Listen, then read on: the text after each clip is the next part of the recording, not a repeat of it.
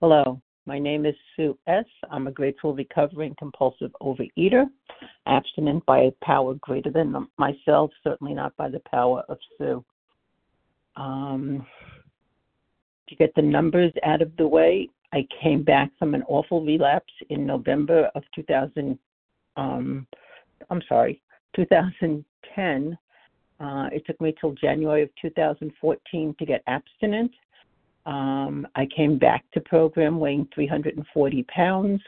I'm weighing now about two. Um, I was weighed 340 when I came back. I'm weighing now 240, 270. I've been stuck there for a long time, um, and I'll talk more about that as I tell my story. Um, but I'm still working on my weight loss. Um, I need to still lose at least another 50 pounds. Um, my childhood, I had a childhood like most kids um, and um, except you know I was the second oldest of five kids. My sister um, was 13 months older than I was, and there was a gap between me, myself and the three younger kids, which came pretty much one right after the other. Um, my sister and I became responsible for the younger kids at an early age because my father was sickly and my mother worked full time nights. Um, we lived with my grandfather who owned the house we lived in. And um, after he passed away, there was problems because my mother had to take out a mortgage to um, stay in the house that she had lived in all of her life. Um, and that was problems. Uh, my mother was my eating buddy, besides being my diet buddy. And when she wanted me to, you know, as I got chubbier, she saw that I needed to lose weight and she took me to a diet doctor once who put me on pills when I was 16. Um, we tried gyms, we tried Ayds candies, we tried all sorts of stuff to help me lose weight. My sister my sister clicked with the diet but the diet part of things and um my sister is still rather thin and I just kept eating. Um and um I didn't get the diet part. I would diet for about a week, a week and a half, and then I'd get some strange illness, and I'd go back to my old eating habits. Um, I, you know, my first memories are of food. Um, I believe I was born a compulsive eater, and um, I got through grammar school. Um, I got through high school, and at some point in time, I decided that if you didn't like the fact that I was heavy, that was too bad. I went to a nursing school that was part of the New York City school system, college system, and I lived at the dorm of the hospital where I was at school. And my diet was rather weird because for the first couple of years, the um, school actually paid for us to eat in the cafeteria. So we would eat with the staff of the hospital, um, and um, I ate all sorts of interesting things. Whatever was served at the cafeteria, I'd eat it. Um, but then the last year, they decided we had to pay like everybody else, and so we started to cook on the floor. And then I got really financially strapped, and um, I ate other strange stuff because money was tight. Because my mother, because my father had passed away, um, my mother was financially strapped, and so she financially cut me off when I was 18 years old, and I was on my own. I used to work part time uh, on the weekends and go to school Monday through Friday. Um, so um, all I wanted to do was just have something to eat and I chose I didn't make very nutritionally sound choices um, when left to myself. So I ate a lot of junk food, um, and um, I developed another addiction besides, which we're not going to go into here. Um, when I finally graduated school, um, I became an RN, and I wasn't happy in my station, so I decided that I would try and go uh, eventually I tried to go and join the Air Force, but they told me I wouldn't make the weight level for the Air Force, and so I went on a very strict diet, which I was able to maintain. I joined the YMCA and went swimming five nights a week, and I lost a lot of weight, and I also became attracted to men And um, this one man met me, and we started to get close to each other. And eventually, he proposed to me. So instead of joining the um, Air Force, we wound up getting married.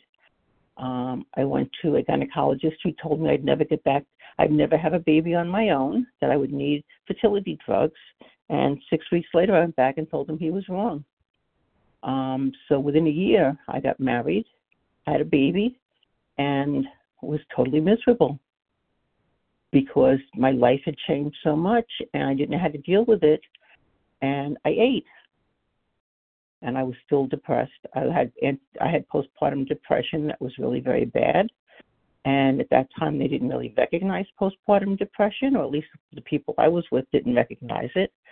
And um, I had this newborn baby, and when my husband would leave, I'd stand on the top of the stairs and I'd cry that he was leaving me alone. So I ate more food to make myself feel better. I kept getting bigger and bigger. Um, I went on a doctor supervised diet, and for some reason, even though I was following his diet plan, I wasn't losing any weight. Um, and he stopped that after a while, and um, he just gave up the diet plan and I tried paying ways. I tried a couple of other ways, and I just couldn't lose the weight. I just kept getting bigger and bigger. Um, eventually, I started to get medical issues, and they told me I was going to have to change my lifestyle. And so I knew if they were talking about lifestyle changes, I'd need a therapist. So I had talked to the social worker that was working on the unit I was working on, and she suggested a therapist. And after working with the therapist for three or four months, he told me I needed to see a psychiatrist because I needed antidepressants. And I didn't want to go to a psychiatrist, so I went to my primary care doctor, and he prescribed an antidepressant for me and a anti-anxiety drug. And in January of 1991, I took the anti-anxiety drug and swallowed it down with some vodka. And I repeated the I repeated that process until my therapist called me and he asked me how I was doing, and I said I was just breathing. And he told me to hold on, and he called the um, ambulance from the other line, and he must have called my husband. And the next thing I know, the police were coming down the stairs. They must have been checking on my kids. Um, and um, so for the next six months, I was in and out of the psychiatric wards. Um, and finally, the nurse said to me, You know, Sue, every time you come in here, you've been drinking. Maybe you should go to this program we have downstairs on Saturday. So my psychiatrist finally caught on, and I got a pass to go down to this program. And what I saw is everybody had a dollar on the table, and they served bre- there was breakfast at this meeting, and um, I thought the dollar was to pay for the breakfast, and I was mad because I didn't have a dollar, um, so I couldn't have breakfast. And um, all I heard is what people lost from from their drinking. So I went upstairs and I told them they were wrong. I hadn't lost any of that stuff yet, and they told me yet. So um, my psychiatrist now had the idea that since he didn't know what else to do with me, because I kept coming in and out of the psych ward, um, that I needed to go to a long term, a longer term facility. And within the next week, I was upstate New York in a long term in a longer term facility for drug and alcohol abuse and um, psychiatric. I stayed there the rest of the summer, and um, when they discharged me, I, they told me I should go to AA meetings. Now I'm not endorsing Alcoholics Anonymous; it's just part of my story. So for the next seven years, I used to go to meetings, and um, the best part about the meetings is they serve goodies. Um, so I used to go in and have something to eat and sit and listen, but I never felt like I fit in there either. So I finally, after seven years, I finally started to hear about Overeaters Anonymous. And I said to my therapist, you know, they're talking about this, and maybe I should try that.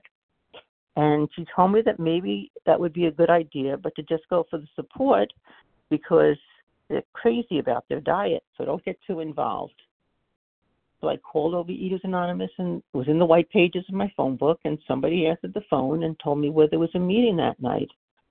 Um, I went to go to the meeting, and the place where the meeting was supposed to be at, there were two other people there, but nobody had keys to the church. so we couldn't get in. So the woman that was there said that she knew where there was supposed to be another meeting.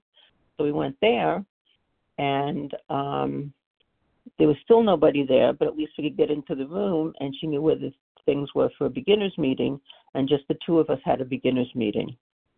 She told me to come back the next night, and um, there'd be a lot of people there, and she was right. There had to be 50 or 60 people in the room, and as they did the readings for the newcomers meeting, I knew that I was home.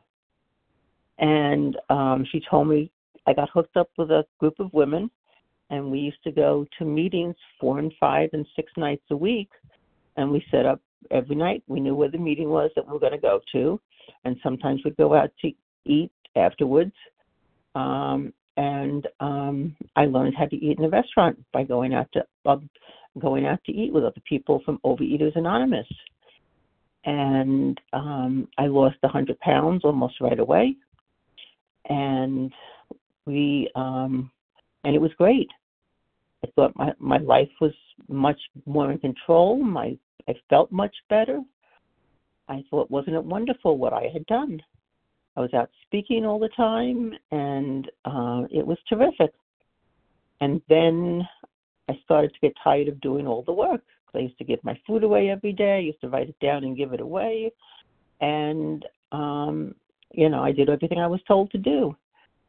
And then I got tired of doing all the work. So I stopped giving my food away.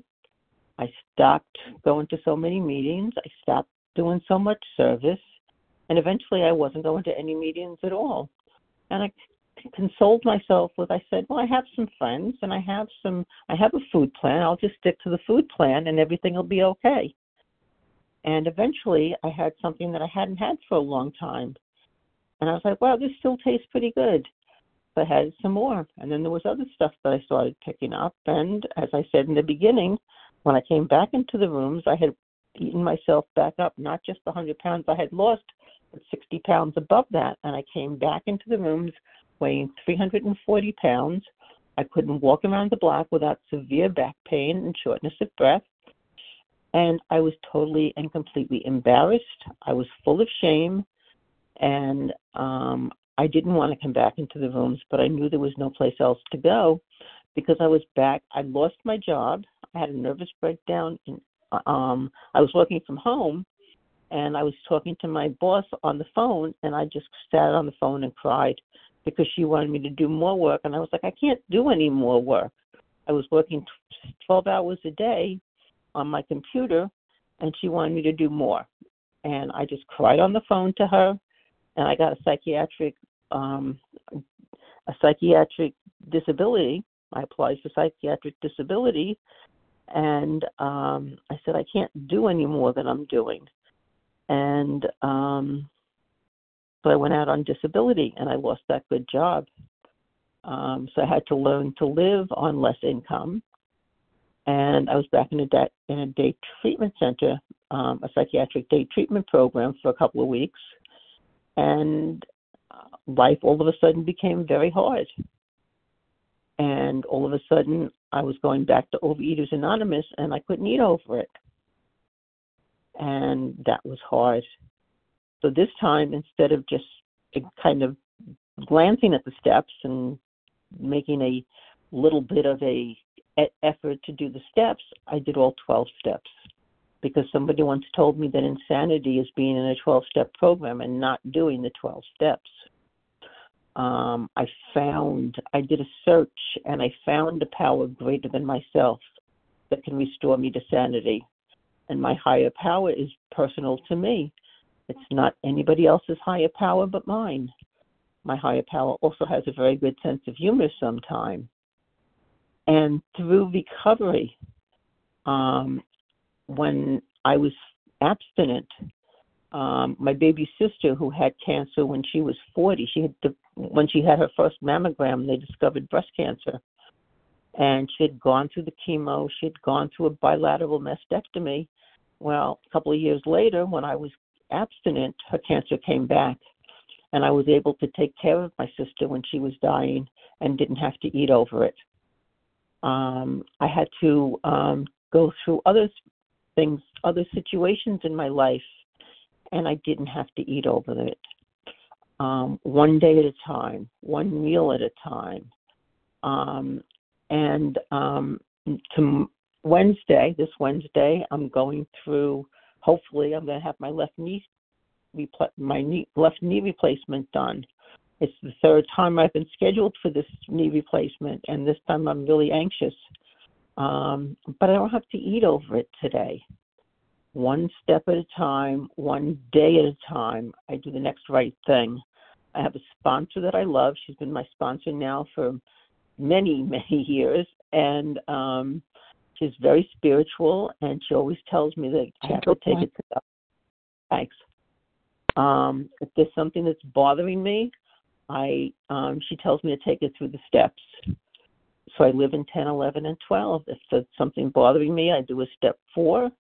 Um, and um, I see if I have to make an amends. And if I make an amends, I make the amends right away to keep my side of the street clean. Um, one of the biggest things I found when I did my fourth step is that I really was quite a control freak. And I would have thought not, but turned out I really was. So I've let all the people in my life go and live their own lives. I've got two kids. I did have a second child, um, and um, I now have a granddaughter. And I don't tell my son how to run his and my granddaughter's life. They do what they do, and I just, you know, keep my mouth shut unless I'm asked for an opinion, and um, I don't tell them what they should do. I don't always agree, but they're not asking for my opinion, so I'm not giving it. And um, one day at a time, I've learned to live through this day only and do the next right thing. And sometimes I make mistakes, but I've learned through program that just because I make a mistake, I'm not a mistake. So today I have a life beyond my wildest dreams. Doesn't mean I don't have issues. It doesn't mean I don't have problems. It doesn't mean I have all the money in the world. I would love to have some more money, but not my lot. It's not. That's not my lot in life. I just take it one day at a time and do the next right thing. So with that, um, I wouldn't trade my life in sobriety um, with my best day, what I was eating. So um, with that, I'm starting to ramble, so I guess I'll pass. My name is Sue S. I live on Long Island, New York. My phone number is 516 721 0816. Again, that's 516 721 0816. Um, the only other thing I'm going to say anybody who knows me knows I do a lot of service. You may not see it on the meeting level, but I do service above the group level. Um, and um, service is my the, one of the cornerstones of my program. And um, I believe if you're not doing service, you're not doing yourself any favors because it really helps you get into feel a part of the program when you're doing service. And I know it's really helped me. Um, so with that, I'll pass. I already gave you my phone number, and um, that's it. Thanks.